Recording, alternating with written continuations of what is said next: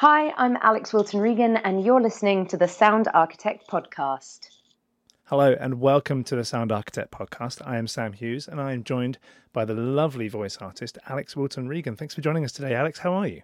I'm very well, thank you. How are you, Sam? Very, very well. Enjoying some warmth still while it lasts in the UK. yeah, good luck with that. yeah, it won't last long, I'm sure. So, did you have a fantastic time at the BAFTA Games Awards when we saw you?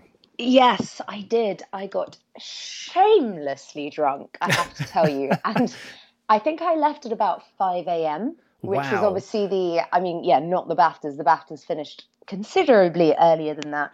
But I, uh, I put in a good show at the after party and then the after after party. Um, so yeah, I did. I had a lovely time. Thank you. How about you? Yeah, lots of hours of networking. That's what it is, right? Yeah, yeah, lots of lots of networking, but also just seeing lots of friends that I work with and colleagues that I've done a lot of games with, and some of them were winners on the night, and I felt really happy for them. And uh, no, it was a really good night, and BAFTA had a new format for the Game Awards, and I thought it went really well, really well. Yeah, it was good, and they're they're constantly modifying it. You know, you can tell that they're slowly getting to to grips with the game side of things, and they're updating everything a bit more. Absolutely. No, and they're passionate about what they're doing, and I really respect that. Yeah, and a game you were in was nominated, wasn't it, as well? Yes, I was in Guitar Hero. Unfortunately, we did not win. Uh, but, but, it's fantastic to be nominated still. Yes, yeah, thank you. It is. I was, I was really pleased for that. So let's go right back to the beginning then, shall we? How mm-hmm. did you first enter your journey into the world of acting and voice acting?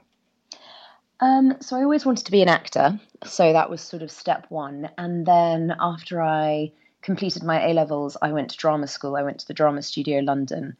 And at drama school, they ran radio classes along with, you know, acting for film and television and stagecraft and voice workshops and so on and so forth. Oh, cool.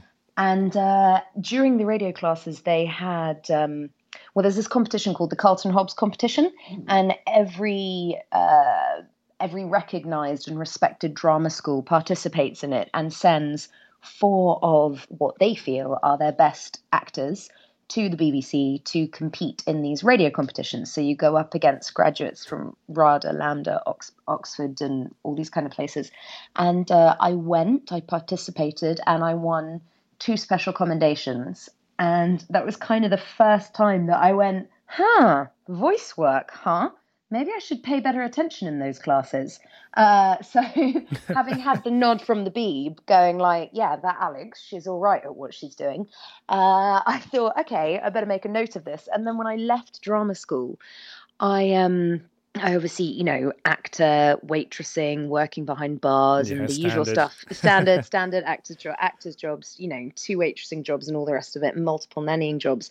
And uh, anyway, by the time I got fed up uh, with with that, I decided that I wanted to expand the acting work that I was doing, and that's when I decided to specifically go forward and try to get a voiceover agent. And when I when I did get one, and I signed with Rhubarb Voices, who I'm still with today, the rest, as they say, is history. Oh wow, awesome! So yeah. that moment with the Beeb, then, would you say mm-hmm. that was your big break, or do you have a, a bigger turning point that you consider that was your big break into the career? No, I wouldn't say that was my big break. I think that was just the moment that I I sort of took it seriously yeah. and was aware that voice acting was potentially a job as opposed to just being something that you did on the side. Does that make sense? So yeah, I think it, yeah. thing, things started clicking in my mind at that point. But no, I would say that my my big break was being cast in um, Dragon Age uh, Origins, which yeah, was the fantastic. first one, wasn't it? So yeah. yeah. I think that was that was undoubtedly my big break because that was the first ever video game that I auditioned for, and I got cast in it without knowing what the hell I was doing. and then and then from then on, it's just been this kind of long term love affair with Bioware that I never want to let go, and I'm pretty vocal about that. So. Yeah, yeah, no, no problem. Yeah, I, I can see why, and we'll uh, we'll get to your return to the Dragon Age series in a moment. And so, is there a proudest moment so far, or is this already returning to the Dragon Age series? it probably is, or yeah, I would say it probably is already returning to the Dragon Age series. I mean, I you know. I, I slightly worry that I've peaked too soon because I'm not sure that anything's ever going to top me. Uh, hey, it's possible. Like I'm still a jobbing actor, actor for hire. If anyone's listening, you know. Um, but no, the Inquisitor was. I mean, she she was special. Like, there's no two ways about it. She was very, very, very special, and she holds a particularly special place in my heart. I mean, I, I'm incredibly fond of some of the other characters I've played. You know, I played Pinky Buffloons in um, in Little Big Planet 3, and I voiced multiple characters on the Cartoon Network show uh, The Amazing World of Gumball. And, and I have, you know, numerous tech clients that I work for, and I voice products and all these kind of things. And I love, love, love all of those jobs. But in terms of scope and scale and journey and response and recognition, Dragon Age, Dragon Age Inquisition is going to be very hard to top. Very, very hard to top. And also, everyone at BioWare is just completely lovely. So that makes it even harder. God damn it, BioWare. Stop being so nice. Yes, it's true, though. It's actually true. Awesome. Well, it must have been quite an incredible experience, though. I mean, it must have been massive. Yeah, it was in terms of just the amount of hours that Yeah. that we recorded it for, and you know the amount of time that that took. That was undeniably massive. Um, and I think the recognition that it got that was quite life changing. And you know my Twitter followers, I think you know jumped by Oh, it must have fifty boomed. percent or whatever. Well, yeah, I mean it was it was everything about it has been massive. That is absolutely the right word to describe it. And how many, well, lines, for example, or how many hours did you spend in the studio recording for Dragon Age Inquisition? So I think uh, so. I was with Mike Laidlaw, who is the creative director of Dragon Age of the Dragon Age series. I think I recorded two hundred thousand lines. I Wow. think, yeah, that's what he said the other day, and I was like, really? Although I could have misunderstood. I may have done one hundred and twenty thousand lines, and there may be two hundred thousand lines in the game in total. Um, someone very clever, cleverer than me, would have to check that. But it, it was between 120,000 and 200,000 lines. I know that much. That's still a lot. How many hours did you end up in the studio? I, I honestly, I couldn't tell you. I mean, there was Just a there lot. was yeah, there a lot, a lot, a lot over several months. So yeah, a lot, lot. Yeah, definitely. And out of all of those moments in the game, do you have one that you're most proud of? Absolutely. My most proud moment is could one thing in this fucking world just stay fixed? So That's a very yeah. statement that's relevant to, you know, it's a very relevant statement to the world in general, I think. Exactly. That's why it's my favourite line. And I believe Patrick Weekes wrote it in uh, Trespasser. So congratulations to Patrick Weekes if you're listening. Thank you very much for that line. Excellent. And was there a moment that really, you know, was the most emotional that really kind of tuned into your to your kind of feelings there? Yeah, I think when I oh, I don't want to give away the spoiler, but um, in in in Trespasser, the stuff that happens with Solas when you learn certain things about him, um, you know, especially if, for example, you've been romantically linked with him, is obviously quite tough. That was tough. Um, Wow, best spoiler free sentence I've heard. the stuff of the, guy with the with place. the guy. Yeah, that stuff was quite emotional. Yeah, that was quite emotional. And how did you find getting into the character for the Inquisitor? Was it quite an easy transition, or did you have to kind of feel out what it was Um, going to be? I wouldn't say it was easy simply because I was very nervous. So I Right. think that when you're nervous, that sort of locks down your receptors and your emotional responses, and you know, it sort of um, what's the word? It sort of blocks the the actor's emotional intelligence. Of and course, yeah. because of that, I did struggle initially for for quite a few sessions at the beginning. I mean, how can I put this? Um, the directors said that they loved what I was doing, and maybe they did. I I hope they did. I hope they weren't lying.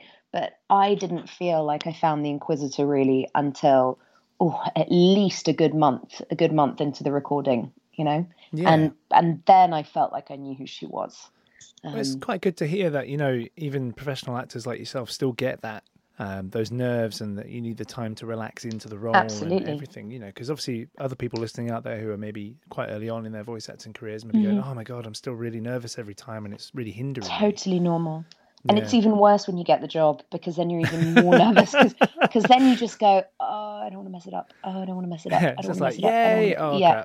and, and I constantly think that that people are going to fire me constantly. I mean, I'm recording this game at the moment, and I'm loving it, and I just keep expecting them to call my agent and go, you know what? We know that we've done all this work with Alix, but we're so sorry. We actually made a mistake. um, and I, I just, I live in fear. I live in fear. Yeah, I think that's every actor's nightmare. Plus, they're always expecting it. You know. yeah, yeah, yeah, yeah. I really think I need to see a therapist on that note. I think that's just actors in general yeah. are always going to have that there. It's like um, imposter syndrome, isn't it? You know, where you always think like, yes. "Wow, why me? I'm sure yes. I'm not quite." You know. So, what was the process like throughout the original audition then? So, you first uh, audition? The original audition was very relaxed. Um, I had Caroline Livingstone, who's an amazing, um, amazing director, voice director at BioWare. Um, I've worked with her several times before. She's incredibly kind and compassionate, but also wildly passionate at the same time, yeah. which I love. So she's always excited and enthusiastic to work with you, and that enthusiasm is very infectious. And um, and and and it's great because you need it because you're working so intensely and intimately for so long, you know. So it's great that she does bring that to the table. Yeah. And uh, so I remember auditioning for it, and I had no idea what it was because I'm always the last to know, and I'm just a bit thick, and I never get the signals when people telling me tell me i mean I, I genuinely i'm not making this up sam when i say that i have started jobs and it's just co-stars that have said to me by the way you know that this is the new blah blah blah blah blah. And i'm like shut up. Are you serious? Is it really? amazing. You know and i'm always the last to know. So um, yeah always. I'm always the last to know. In fact that happened on guitar hero live. I had no idea what it was until my co-star turned around and was like you do know that we're recording for Guitar Hero Live. And I went, shut up, we are not. Amazing. Like, yeah, we are. So, um, so the initial process, yeah, it was just a kind of relaxed, um, I don't know, maybe six to eight page audition, couple of scenes, couple of uh, deliveries, and so on and so forth. And um, and then they rang my agent a while later and told me that I had the job. Fantastic. And you, you know the reason that you're the last to know is that because they're literally so quiet about what it's going to be, so you literally just get the pages and that's all you know. Yes, correct. That's exactly right. So they just send you lines. They won't send you a title. They may send you a, a you know a diversionary title like mm. you know Guitar Hero Live's code name could be Submarine Four Thousand. So I'm yeah. like, okay, Aquatic Adventures, Aquatic Adventures. Is this? Is this? I don't know. What is it? Is it? I don't. You know. And so my mind's going crazy. And then someone's like, no, Alix, it's obviously Guitar Hero. Um, so obviously. yeah, it, yeah, obviously to everyone but me. So, with the Bioware process, did you record over here? No, I recorded. Ev- did I record everything in London? Yes, I did. I recorded everything in London, and um, they listen in at the other end, or sometimes they don't, and we just send the files over to them, and hopefully they like them. And if they don't like them, then they come back and go, "Yo, Alix, this is awful. Please re-record." oh, hopefully that didn't happen too often. Well, just you know, twelve or sixteen times. well, I think out of two hundred thousand lines, or possibly one hundred twenty, it's forgivable. Lines, it's still okay. Yeah, yeah, it's forgivable. Exactly. so, were you directed over Skype or something, or were you directed with a voiceover director over here? Uh, voiceover director here predominantly, so uh, British voiceover director in the studio with me at the time. Right. Sometimes Caroline would drop in for some of the bigger, more poignant scenes um, to just sort of make sure that they got exactly what they wanted from those. Yeah, because obviously they've got a vision in their head and they want Absolutely. to hear you recreating yeah, that. Exactly. Which do you find um, a lot of things we discuss with voice actors and stuff is that you have to try not to give them what they want, if that makes sense, in thinking too much about what they want while you're trying to perform. Oh that makes sense. Goodness, no, go go again, Sam. Sorry, like I said, I'm the last to get everything. So, sorry, sorry, it's my on. wording as well. It's no, not no, the best. No, go for it, go so, for it. like, obviously, you're trying to become the character. Yeah. And sometimes you're too busy thinking about what they might want or might want you to do rather mm-hmm. than just being the character and performing the performance. So do you reckon that sometimes gets yes. in your head and gets in the way and you've got to sometimes just let it go and not try too much to think about what they want rather than being the character? Uh, yes. I would add to that that in my experience, the best directors will respect your your art and your craft as an actor and the best directors will trust you to give them what you're giving them in character and sure. will hopefully trust you to find something that is either what they had in their head or similar to what they had in their head or improved from what they had in their head. Yeah. And rarely, in my experience, would I be so off piste as to be almost miscast that I Yeah. would be down a totally different avenue. I mean, of course it can happen. Absolutely it can happen. But a lot of the time I'm very fortunate that I work with directors who know me, know my work, have know have, you know, worked with me before and sort of trust my judgment Yeah. and and are excited by what I bring to the table. And I really value that because exactly as you've said, it then allows me to be free and to give them something really authentic and hopefully slightly deeper than getting stuck in my head with, you know, technicalities and all the little bits and bobs. Does that make sense? Yeah, definitely. And I Yeah. think it's one of those misconceptions by a lot of people who who aren't in voice acting who maybe assume, oh yeah, well it's just you know voice acting, it's easy, you know, just talk. But there's so many more elements to it that people don't Yeah. understand, and it is a craft. It's like being a musician. It's not just Absolutely. you know say these lines. Absolutely. No, I think you're right. You're, I think you're bang on the money there. Yeah, definitely. And throughout the Bioware process, then, what was Mm-hmm. the most challenging? Whether it be a performance or something throughout the recording session? Bioware process. What was the most challenging? Um, probably the sex scenes with with um the Oh God, Bull yeah. played by Freddie Prinze Jr. I was, I was so shy. I had to get them to turn off all the lights in the studio. Um, I had to get them to turn their backs to me so they weren't looking at me, and I could still see them laughing through the two-way glass. By the yeah. way, um, but but that took some Dutch courage on my behalf. In fact, I'm laughing now and just thinking about it. That was quite yeah, that was quite an awesome day. That was yeah, very I bet. um, I just thinking about the the humor and how nice Bioware are actually. yeah, Um, you just reminded me of a, a video I watched of you recording on YouTube yeah. where you kept spitting on some poor young man. Oh, I know. in the I know. Connell, yeah, poor Connell. Um, yeah, he's lovely. He wanted to be spat on. He asked very nicely. I'm happy to oblige if that's what you wish. You know, like, that is going to be every every teenage boy's wet dream now. I'm happy to oblige. Yeah, yeah, what you wish. definitely. Yeah. Amazing. Well, Dragon Age Inquisition was a phenomenal game and it did fantastic well. And your voice in it is definitely one of the favourites for the Inquisitor. I'm Oh, sure. thank I, I know very Thank much you. from uh, from social media and things. Now, Guitar Hero Live was a very different project. So Mm-hmm. tell us a bit more about your role in Guitar Hero Live. So Guitar Hero Live, she's a very cool sort of, you know, Radio 6 music, kind of London lass. And um, oh, it was so much fun because um, I got to improvise a lot, which almost never happens. Oh, wow. That's brilliant. And yeah, I mean, don't get me wrong, we, we, we totally had the lines in front of us and we knew what was needed. But there was just so much scope to do. Uh, I mean, exactly like when you or I listened to the radio at, you know, let's say, I don't know, Radio 6 music in the morning time over breakfast or something. yeah. When people are like, hey, what's up, guys? Um, so the day today, what is it? Is it is it Tuesday? Is it Wednesday? You know, on all these kind of little improv things around it, as long as Yeah. we got the gist of the message out there. Um, but I loved, loved, loved, loved doing that. It was like the same when I played Holly Cruz in Forza Horizon. Oh, right. yeah. Again, playing a DJ, except she was like a really stoned Californian and they're driving through the desert and everything is mellow. Awesome. Yes, I love it. Awesome.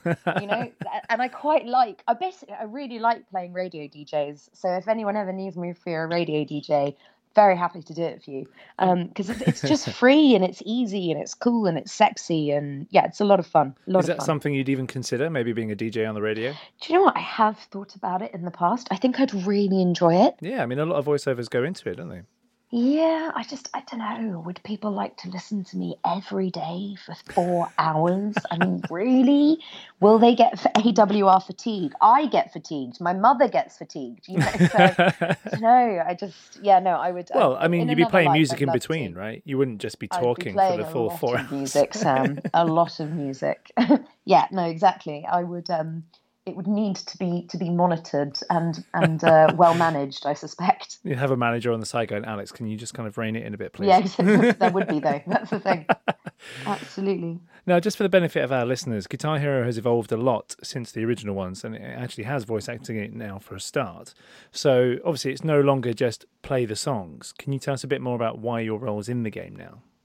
Yeah, so my role in the game is basically to encourage the players of uh, of Guitar Hero to play bigger, play better, play louder, you know, win prizes, give feedback, so on and so forth, and just I think just give the whole thing just a little bit more life and literally make you feel like you know a hero like a rock star. Yeah. guitar hero guitar hero live. And uh, that rock star feeling of when you're on stage and you know you're at glastonbury and you're playing to 180000 people as we all have never been at one point in our lives never. Um, but you know when that's happening i'm sure that there would be a very cool sort of fearne cotton or edith bowman you know cheering them on from uh, from from some you know cavern or other. Cavern I'm not thinking that balcony, balcony overlooking the stage. Cavern. Um, cavern. I don't know. yeah. So you know, it's that kind of vibe, basically.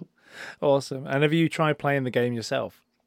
I haven't played it, but I have seen it, and uh, and it looks fantastic. It looks really great. Yeah, because I mean, it's one of those love or hate. I think people are either good at it or they just can't figure out the buttons. You know. Yeah, and the exactly. controls. Yeah. So, a lot of people, as I said before, consider a career in voice acting, and a lot of people have you know misconceptions, and they're like, "Oh, I could could just go into voice acting because it's that simple." You know, just go into voice acting. Um, so, what would you say to people starting a career in voice acting that they might not be aware of? Um, whenever people ask me about that, the first thing I say is that the answer's sort of in the title. So Yeah. it's voice acting. And I think if you are not an actor, if that is not your passion, then you will find voice acting really quite difficult Yeah, because definitely. obviously being a voice actor is just a, it, it's just another facet of acting it's another component Yeah. and when you look at the voice actors who do work in the games that we all love to play the witcher the dragon ages the mass effects um, the assassin's creeds and so on and so forth when you look at those actors they are actors first and foremost so i think that is something to consider is is acting your passion because also remember that voice acting is a part of what I do as an actor as a whole. I Of also do television work, film work, stage work, radio work, and so on and so forth. And um, you know, it's a bit like physical theatre. If if you're getting into physical theatre, that means you have a love of theatre, not just of the body. Does that make yeah, sense? Yeah, I understand what you're saying. Yeah, definitely. um, so I think you have to be passionate about it. I think you need to listen to performances, find out which ones you like, find out why you like them, and then also have a have a really good think about what is unique about your voice. What can you do that's really interesting that maybe other people can't do?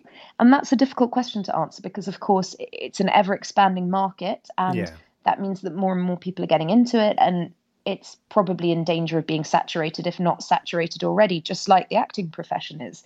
But I do believe that if you love it enough, if you're passionate about it enough, if you've got the talent and you stick with it long enough, the cream does inevitably always rise to the top, you know? yeah. Um, having said that, don't be disheartened if you don't get anywhere anywhere fast if you're not in Game of Thrones, for example. You know, Game of Thrones. But but genuinely, when I when I started in when I started in voiceovers, no one wanted to do voiceovers. Not out of the actors that were on television and film. You Yeah. Know? So you would not get Kevin Spacey doing a doing Call of Duty back when I started this seven Oh, years of ago. Do you see what I'm saying? yeah. And things like the success, the runaway success of television in the last eight years has meant that we are more celebrity focused, celebrity driven.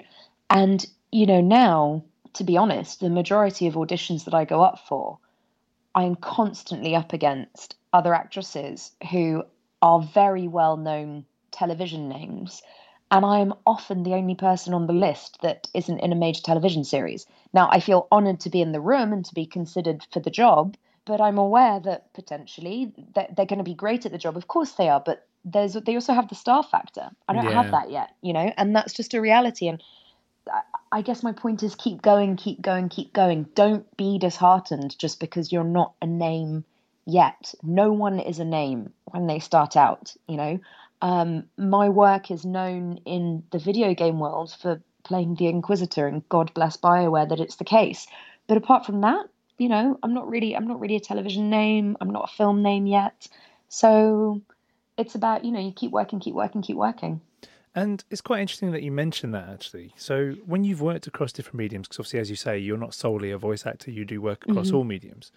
Have you found other actors' attitude to not particularly your voiceover, but voiceover in general? Have you have you found that they have sometimes maybe had a bit of actor snobbery with it? Oh it? God, completely. Oh Yeah. Jesus, absolutely. Let's be honest here. And there'll be there'll be there'll be publicists listening to this interview, rolling their eyes, going, "Don't say that." but let's be honest, people. Right? When I started out in this seven years ago as a voice actor, um, I was like, no one, no one did voiceovers. People were like, "Oh, have you fallen on hard times? Oh, you have to do the voiceovers." you know.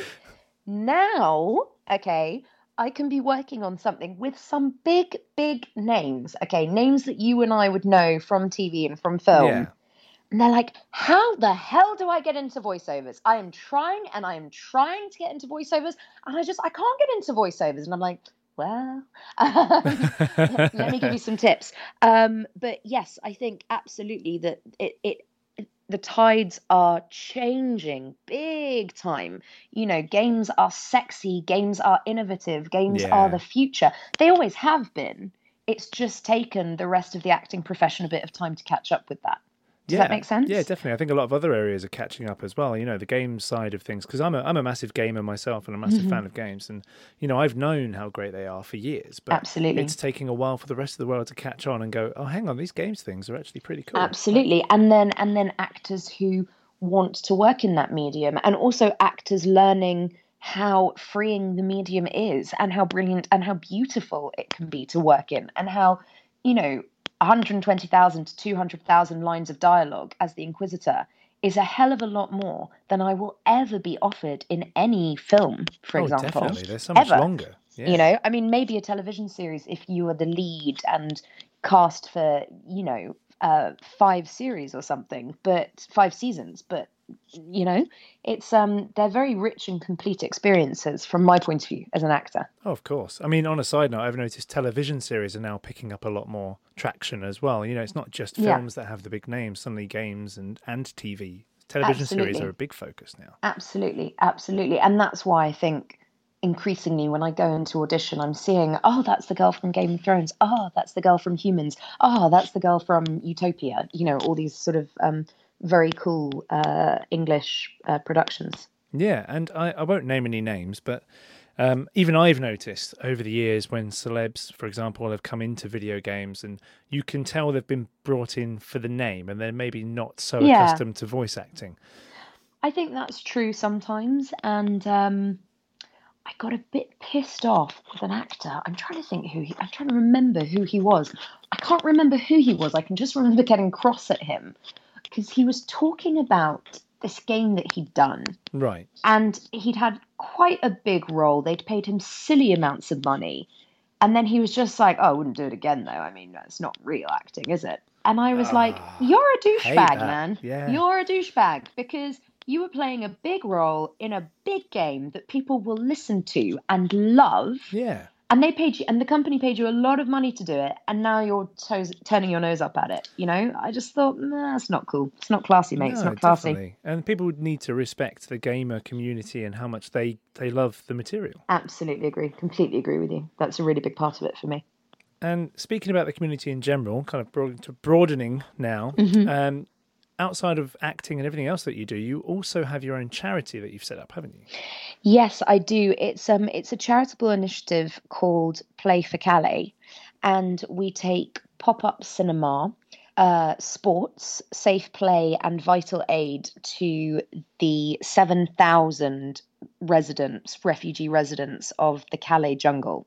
So the refugee camp in Calais that the residents themselves have have dubbed the jungle, and we predominantly work with boys aged 10 to 18 boys and girls now actually. They've just started taking girls on at the refugee youth center aged 12 to 18 and we also then work in a separate area with the 0 to 12 year old children and their mothers in the women and children center And how did that first come about?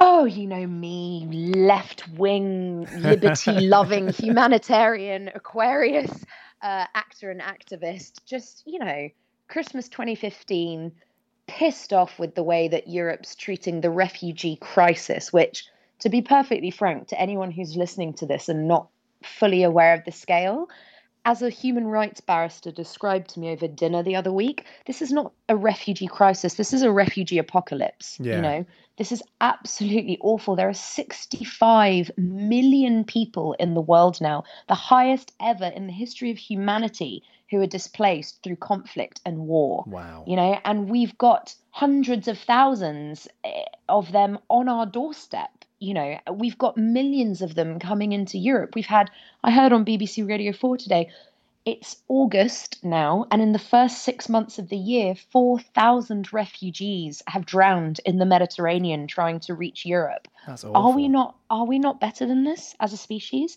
Can we not yet provide safe passage for people?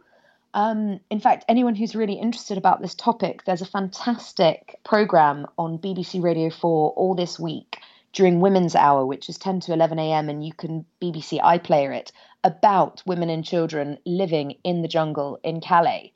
Yeah. And how, you know, I found this absolutely heartbreaking that a huge number of women who are in the camp, who are pregnant, possibly from someone they love, most likely not from someone they love, unfortunately, most likely because they have been raped at some point along the way or have had to sell their body for sexual favors in exchange of transportation and trafficking.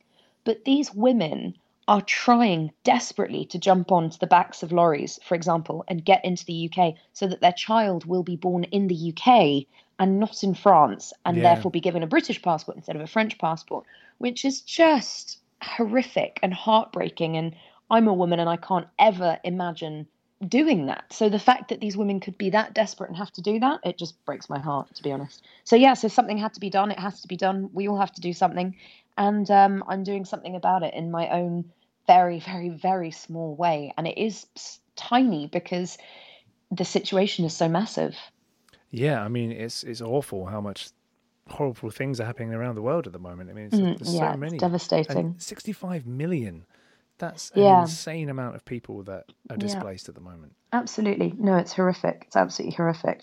And so, what? How does Play4Calais work? I mean, obviously, you bring these things to the jungle. Mm-hmm. So, how many of you are there, and how did you get the word around? How did you get everyone involved?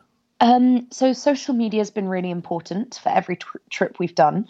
I'm um, I'm the founder and the director, and there are a few star people who have sort of emerged over the six months that it's been up and running. Um, Sammy Patterson, who is a, a, a, director now, also sort of creative director. Tommy Ellis, who we picked up, and he's head of sports. And then we've got the Play4Calais superstar team, um, people like Johnny Aldred and Tiara Atai. Uh, you know, they come through and they help with loads of stuff. Crystal Genesis and Catty Grassi, they help with the media, I'm giving shout outs here. Johnny Lifshitz, Philip Sotomayor, they're doing the website. So I beg, borrow, and steal people's talents and time to help me pull off the projects that I feel are important. Um, how do I know that these projects are important? Because I go to the camp, I've established long lasting trust based relationships with the residents and the long term volunteers there. And I ask them, I say, what do you need? You know? So, for example, all aid that goes into the camp, we know that that is needed because yeah. we've asked them, what do you need? So, for example, just really basic things. I mean, baby formula, baby wipes for babies, like that, that you know, that shouldn't that shouldn't really be a gift. That should be a given. Yeah. Um, and then things like um, they wanted some clocks, some child-friendly clocks to put on the, the the wall so that children could start learning the time. We've just bought a load of books in Farsi, Pashto, um, Urdu, and um, I'm forgetting one of the languages um, for the children uh, so that they can start reading in the early learning center. You know, just just basic things that we absolutely and utterly take for granted. That's how the aid works. And then in terms of the cinema project, I have a really strong belief and passion in the power of art and sports. You yeah. know, that kind of goes without saying. And um, yeah, I just thought, you know, let's take a cinema over. And then we built a football pitch there, and we've got loads of cricket going. Um, I've taken so many cricket sets out there, so many cricket sets, so many cricket sets. Um, but they're absolutely mad about cricket. You know, for the Afghans, cricket is to them what football is to us, the English. You know, it's their sport. So, uh, understandably, we've taken a lot of that out too. And I think it really is good to shine a light on these things because people get so wrapped up in their own bubble that you yes. know they think their day's been hard. Do you know what I mean? I mean, don't get me wrong; it's all about perspective, but you know, even things like baby formula and these things, these the basic stuff that yeah, people need to survive. You know? absolutely relative, and I really believe in that. You know, there are probably hundreds of thousands of people, maybe if not millions of people in the UK who live below the poverty line and whose lives will be just as hard, if not harder, than some of the people I meet in the camp. Yeah. However, the majority of the people that I meet in the camp have it far worse than anyone that I know personally here in the UK. And I've chosen to turn my energy and enthusiasm towards that because the truth is that no one is. You know, there aren't official aid agencies working there on the ground. I mean, there are two or three, but really very, very few. The majority of the aid that's going in is set up by people who are like me. We're untrained. We're giving up our time. We don't take a salary. We're doing it because we're passionate about the yeah. power of humanity. And we see these people as human beings, not problems, not migrants, not swarms of migrants. You know, it's just ludicrous. I mean, I've been there. I don't even know how many times I've been to the camp now, maybe 12 or 15 times. I, have never met an economic migrant. Genuinely, hand on my heart, uh, uh, swearing on my mother's life, I have not met an economic migrant in all the time that I have been there. I have only met refugees.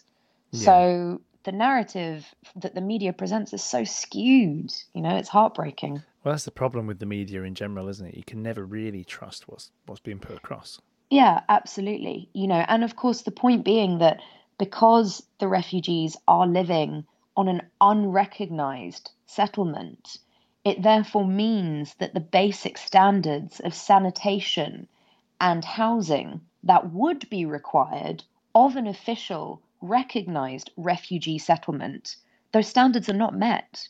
So, for example, for the 1.5 million refugees living in, in Lebanon, for example, yeah. you know, they will be living partly in camps that are funded by UNHCR, for example. They will have a specific number of taps and toilets available for safe, clean running water. That's not available in the jungle because the settlement is not recognized. That's a huge problem. That means that the people living there have no rights and no protection and no sanitation.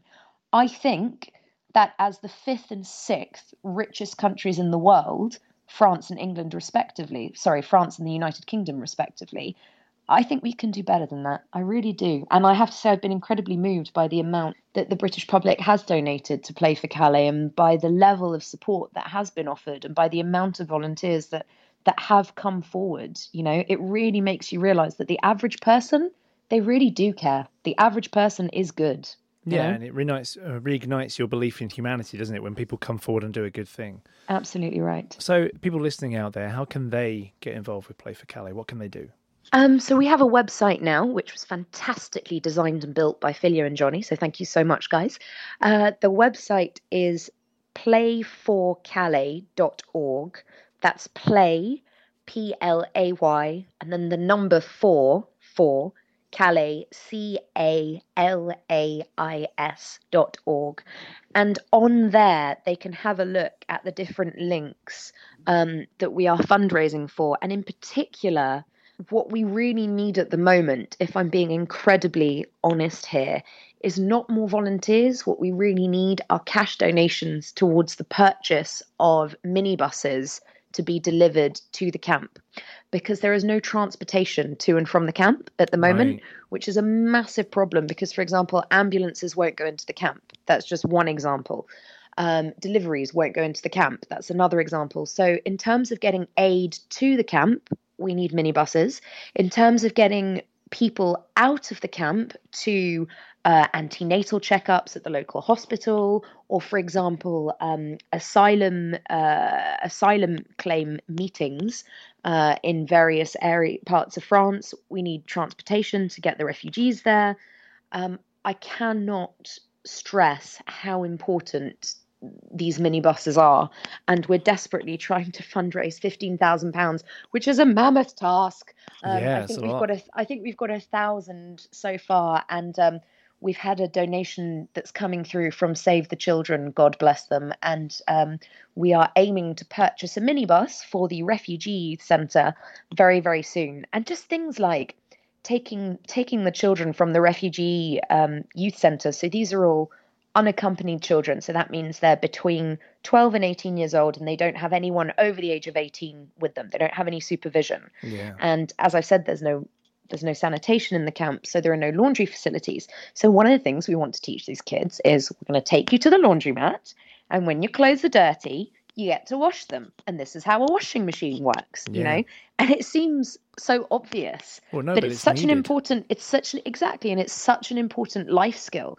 and everything that Play4Calais is built around and geared towards is about giving people their humanity back. Let's bring them a cinema. Let's make them laugh for a few hours Yeah, definitely. let's help the children to play safely with adult supervision, you know, so that the mums can relax for a bit. Yeah, give them a bit of a life. Yeah, let's get the let's get the dads and the boys over on the football pitch, you know.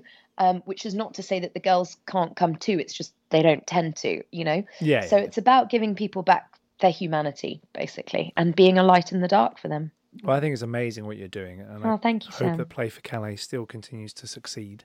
Thank you, um, as do I. Yeah, and we'll be popping a link below for anyone interested in checking out the website and having a bit more information as well. Thank you. No worries. And you know that's amazing. You've done amazing voiceover work. What what's next? So obviously more Play4Calais stuff. And can you talk about any of your future projects at the moment? Um, I can't talk about any of my game projects because I'm NDA'd to the hilt. Usual. same with my so yeah, sorry, sorry. The same with my tech projects. Um, but I have done three short films recently Oh, that cool. I think all of them are very brilliant, very different, and very interesting. And um, they're being graded, and one of them's on the festival circuit at the moment. But I'm so looking forward to getting them out there. Um, one of them is called, um, well, it was called Kareen, but I think it's now called. Oh, I can't remember the new title. This is terrible. Something about waves. Beneath the waves. It's not beneath the waves. It's something about. Oh, this is awful. Uh, I'm so embarrassed. I can't remember the new title. Oh, it's called. It's called. And a calm swept over. That's There what it's go. called. So it's called A Calm Swept Over by Andre Landin, and um, he is a very talented Swedish director. And um, it's very beautifully shot. And I got to shoot it in Menorca, which is a small island off the coast of Spain. Lovely. And I play a free diver called Kareen, and that's gorgeous um, and just stunningly moving. And uh, I've done another short film called Mate, directed by Tom Connolly, uh, opposite Ed Stoppard, and that was a fantastic, fantastic, fantastic film to work on because it's a very black comedy and it's absolutely hilarious. And I hope it will have people in stitches. Um, and then I'm moving on to another one uh, this weekend. So when that's done, that will be coming coming your way too. Amazing. Well, we'll keep an eye out for those then. Thank you. And I have a really fun question to finish off with now. Go for it. So, if you could have a drink or hang out with anyone, alive or dead, who would it be? I think it would be Jesus Wow. because because let's get this straight, right? Jesus, uh, like there have been a lot of wars and a lot of crime. Okay, so probably be like Jesus, Muhammad, Moses, and the Buddha. wow. Okay, Yeah. so I'd like to get around the table and I'd be like, "Yo, dudes," yeah. because they are inevitably dudes. Let's be honest about mm, this. Yes. Sorry, I'd like, I'd like to be like, yo, dudes. Okay, first of all, who here? I'd like- I'd like just like to be like, one, are you actually the son of God? Yes or no? That would be great. I Yeah. just want to clear that one up. And two, all of these wars that have been committed and all of your names, like, could we just do a podcast like, right Yeah. now, right here? Could we do a live YouTube interactive hookup thingy or something on Periscope to just clear up like all of this nonsense? Because I just like, I don't think that you guys are happy with this, you know? No, I don't yeah. think that like fundamentalism of any religion is making any of you guys, you know, Jesus, Muhammad, Moses, or or the Buddha. You know, I don't think it's making any of you happy. So um, so can we just can we can we clear that up like now? Um, so uh, yeah, that's that's what I'd like to do. That that's probably that would be the most useful. And then I'd probably like opposite them. I'd probably have like Oprah Winfrey to just set the record straight everything and bring unifying peace to the world. Basically, I think that would be a really good start. I think everyone would watch. Yeah, Yeah, for hell definitely. Hell yeah. I just can imagine most of them just going, "Wait, they've been doing what?" I know. Said, why? Why? Would you do that? Okay, so You hang on. I spent years of my life telling you guys to be nice to each other and not kill anyone. Yeah, and, then and you've you, you- missed what? that really important point of "Thou shalt not kill." You missed that one mm-hmm. sentence in the whole book. Jesus. yeah, exactly. It's not my fault. Like, exactly, exactly. So yeah, just to clear all that up, I think Yeah. that'd be really fun. awesome. Well, I think that's a great end to a fantastic podcast. Thanks for joining us today, Alix. It's been an absolute pleasure having you, and I hope you've enjoyed your time with us. Oh, I really have. Thank you so much for, for having me, and hopefully I can come on again soon once I'm allowed to talk about my top secret projects. Yes, definitely. Once that's all been cleared by MI5, we would Yes. love to have you back. Thank you. Great to come back for sure. awesome. Well, take care of yourself, and we'll speak to you again soon. Thanks again, Alix. Thanks very much. And you. Bye.